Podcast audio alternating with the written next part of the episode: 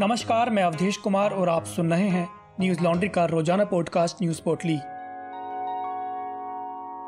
आज है बाईस सितंबर दिन, बुधवार।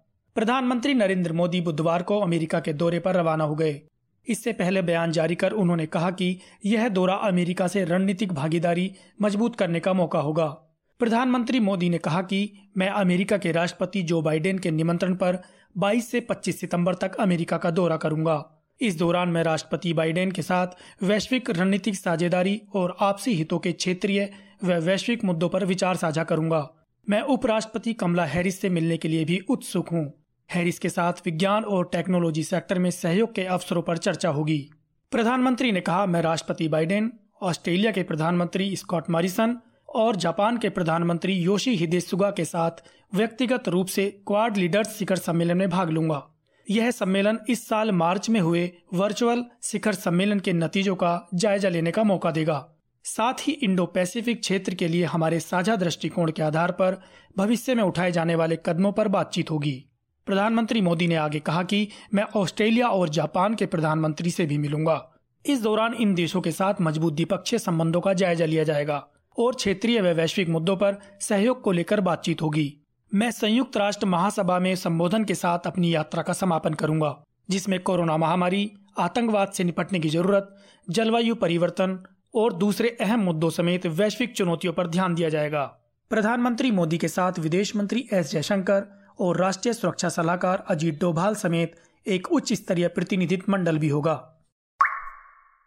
सुप्रीम कोर्ट ने बुधवार को महिलाओं को अगले साल से एनडीए की परीक्षा में बैठने की अनुमति देने की केंद्र की याचिका को खारिज करते हुए कहा कि सुप्रीम कोर्ट नहीं चाहती कि महिलाओं को इस साल उनके अधिकार से वंचित किया जाए।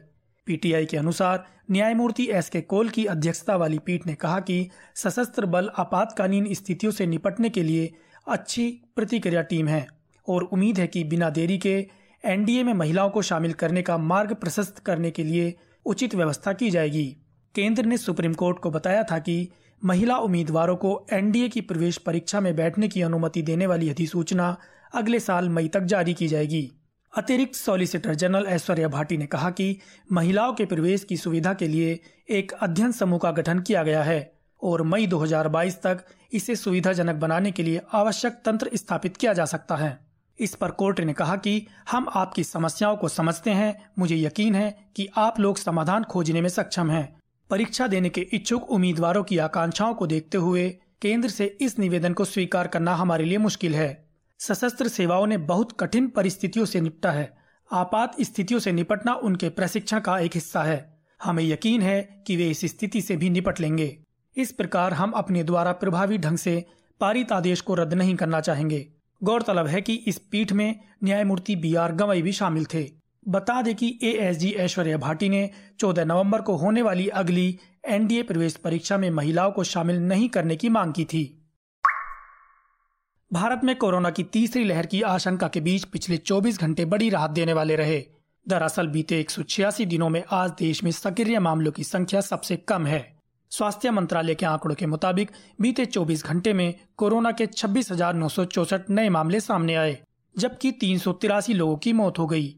वहीं चौतीस हज़ार एक सौ सड़सठ संक्रमित लोग ठीक भी हुए, जिससे सक्रिय मामलों की संख्या घटकर तीन लाख एक हज़ार नौ सौ नवासी हो गई, जो कि एक सौ छियासी दिनों में सबसे कम है। बीते 24 घंटों में सक्रिय मामलों की संख्या में सात हज़ार पाँच सौ छियासी की कमी दर्ज की गई है। अब तक देश भर में कुल स्वास्थ्य हुए संक्रमितों की संख्या तीन करोड़ सत्ताईस लाख तिरासी हज़ार सात सौ इकतालीस हो गई है। और देश भर में हुई कुल मौतों की संख्या की बात करें तो यह चार लाख पैतालीस हज़ार सात सौ अड़सठ हो गई।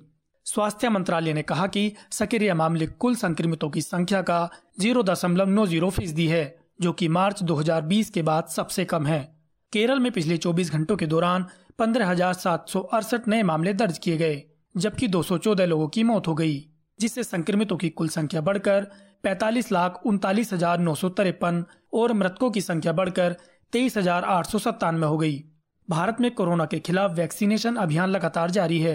स्वास्थ्य मंत्रालय के आंकड़ों के मुताबिक, देश में कुल वैक्सीनेशन का आंकड़ा बयासी करोड़ पैंसठ लाख पंद्रह हज़ार सात सौ चौवन हो गया है।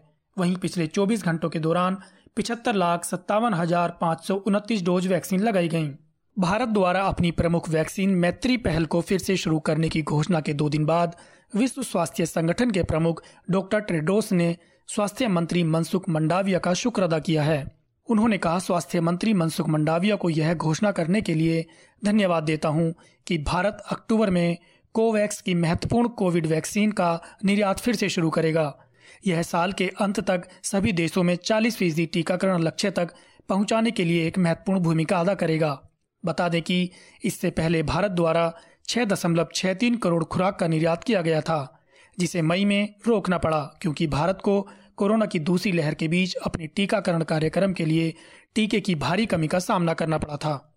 तमिलनाडु सरकार ने मंगलवार को केंद्र सरकार से कोविड टीकों के निर्यात को स्थगित करने का अनुरोध करते हुए कहा कि देश की केवल एक तिहाई आबादी का पूर्ण टीकाकरण किया गया है और सभी लोगों का पूरी तरह से टीकाकरण करने के लिए 115 करोड़ टीकों की अभी और आवश्यकता है। चर्चित इस्लामिक स्कॉलर मौलाना कलीम सिद्दीकी और उनके चार साथियों को आतंकवाद रोधी दस्ता एटीएस टीम ने धर्मांतरण के मामले में मेरठ से गिरफ़्तार कर लिया है। इस मामले में एटीएस ने पूछताछ के बाद लखनऊ में बड़े खुलासे किए हैं। एटीएस के अनुसार, मौलाना कलीम को हवाला के ज़रिए विदेशों से फंडिंग की जाती थी। वह लोगों को प्रभावित कर सरियत व्यवस्था लागू करने और जनसंख्या अनुपात बदलने के लिए बड़े स्तर पर धर्मांतरण करवा रहा था। कलीम की गतिविधियाँ संदिग्ध होने का शक जताया गया था। यूपीएटीएस लंबे समय से उस पर नज़र रखे हुए थी। गौरतलब है कि मौलाना कलीम सिद्दीकी मंगलवार शाम सात बजे अन्य साथी मौलवियों के साथ मेरठ के लिसाड़ी गेट में हिमायू नगर की मस्जिद माशा अल्लाह में इमाम शारिक के आवास पर एक कार्यक्रम में आए थे। रात करीब नौ बजे ईशा की नमाज़ के बाद वह अपने साथियों के साथ कार में फुलत के लिए निकले थे। इस दौरान परिजनों ने उन्हें फ़ोन किया, लेकिन मोबाइल बंद मिला। इसके बाद परिजनों ने यह जानकारी मेरठ में इमाम शारिक को दी। परिवार और परिचितों ने मौलाना की तलाश शुरू की, लेकिन जानकारी नहीं मिली। इसके बाद लोगों की भीड़ लिसाड़ी गेट थाने पर जुट गई। देर रात तक हंगामा चलता रहा। कुछ समय बाद जानकारी मिली कि मौलाना को एटीएस ने हिरासत में ले लिया है। मौलाना कलीम सिद्दीकी फुलत के मदरसा जामिया इमाम वही उल्ला इस्लामिया के निदेशक भी हैं। फुलत के अलावा कई जगहों पर उनके नाम पर मदरसे चलते हैं। मौलाना कलीम सिद्दीकी का पश्चिमी उत्तर प्रदेश में एक बड़ा नाम है। वे मुजफ्फरनगर के फुलत के रहने वाले हैं। नव भारत टाइम्स की रिपोर्ट के मुताबिक, यूपी पुलिस का कहना है कि मौलाना कलीम सिद्दीकी देश का सबसे बड़ा धर्मांतरण सिंडिकेट संचालित करता है। उन पर गैर मुस्लिमों को गुमराह करने, डर दिखाकर धर्मांतरण कराने और उन्हें दावत के कामों के लिए तैयार करते हैं। इसके लिए विदेशों से भारी मात्रा में फंडिंग की जा रही है। पुलिस का कहना है कि इस अवैध धन का प्रयोग कर बड़े पैमाने पर तेज़ी से धर्मांतरण किया जा रहा है। वहीं ओखला से आम आदमी पार्टी के विधायक अमानतुल्ला खान ने ट्वीट कर कहा कि उत्तर प्रदेश में चुनाव से पहले अब मशहूर इस्लामिक स्कॉलर मौलाना कलीम सिद्दीकी साहब को गिरफ़्तार किया गया है। मुसलमानों पर अत्याचार बढ़ता जा रहा है। इन मुद्दों पर सेक्युलर पार्टियों की खामोशी भाजपा को और मजबूती दे रही है। यूपी चुनाव जीतने के लिए बीजेपी आखिर और कितना गिरेगी? गौरतलब है कि इससे पहले भी मौलाना कलीम का नाम टीवी अभिनेत्री सना खान के निकाह और उमर गौतम मामले की जाँच के दौरान भी चर्चा में आया था। धर्मांतरण के मुद्दे पर हमारे रिपोर्टर्स ने कई ग्राउंड रिपोर्ट की हैं, जिन्हें आप हमारी वेबसाइट पर पढ़ सकते हैं। न्यूज़ लॉन्ड्री एक विज्ञापन मुक्त मीडिया प्लेटफॉर्म है। हम लगातार ग्राउंड रिपोर्ट्स, पॉडकास्ट और वीडियोस के माध्यम से अपने दर्शकों तक तथ्यपूर्ण और निष्पक्ष खबरें पहुँचाने का प्रयास कर रहे हैं। हम आगे भी ऐसा कर पाए, इसके लिए हमें आपकी ज़रूरत है। हमें अपना सहयोग दें आज ही हमारी website Hindi dot news laundry dot com पर जाकर सब्सक्राइब का बटन दबाएँ और गर्व से कहें, मेरे खर्च पर आज़ाद है खबरें। पीएम मोदी तीन दिवसीय दौरे पर अमेरिका के लिए रवाना हो गए हैं, जहाँ वे अमेरिका के राष्ट्रपति और इसके बाद ऑस्ट्रेलिया और जापान के प्रधानमंत्रियों से मुलाकात करेंगे। केंद्र सरकार ने ऑकस पर मंगलवार को अपना रुख साफ़ करते हुए कहा कि इन बैठकों का हाल ही में घोषित ऑस्ट्रेलिया, यूके, यूएस यानी ऑकस रक्षा समझौतों से कोई संबंध नहीं है। ऑकस रक्षा समझौते से चीन और फ्रांस बेहद नाराज़ हैं। उस पर केंद्र सरकार की ओर से पहली बार कोई टिप्पणी आई है। द हिंदू अखबार की एक रिपोर्ट के मुताबिक भारत के विदेश सचिव हर्ष श्रृंगला ने कहा, क्वाड और ऑकस एक समान प्रकृति के समूह नहीं है।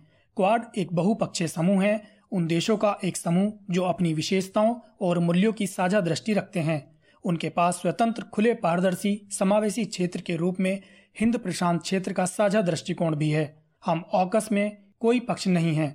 हमारे दृष्टिकोण में न तो ये क्वाड के लिए प्रासंगिक है और न ही इसका हम पर कोई असर पड़ेगा। श्रृंगला ने ये बातें प्रधानमंत्री मोदी के अमेरिकी दौरे को लेकर प्रेस वार्ता के दौरान कही। बता दें कि पिछले हफ़्ते अमेरिका, ब्रिटेन और ऑस्ट्रेलिया ने इंडो पैसिफिक क्षेत्र में चीन के बढ़ते दबदबे का मुकाबला करने के लिए एक नए त्रिपक्षीय सुरक्षा संगठन पर हस्ताक्षर किए।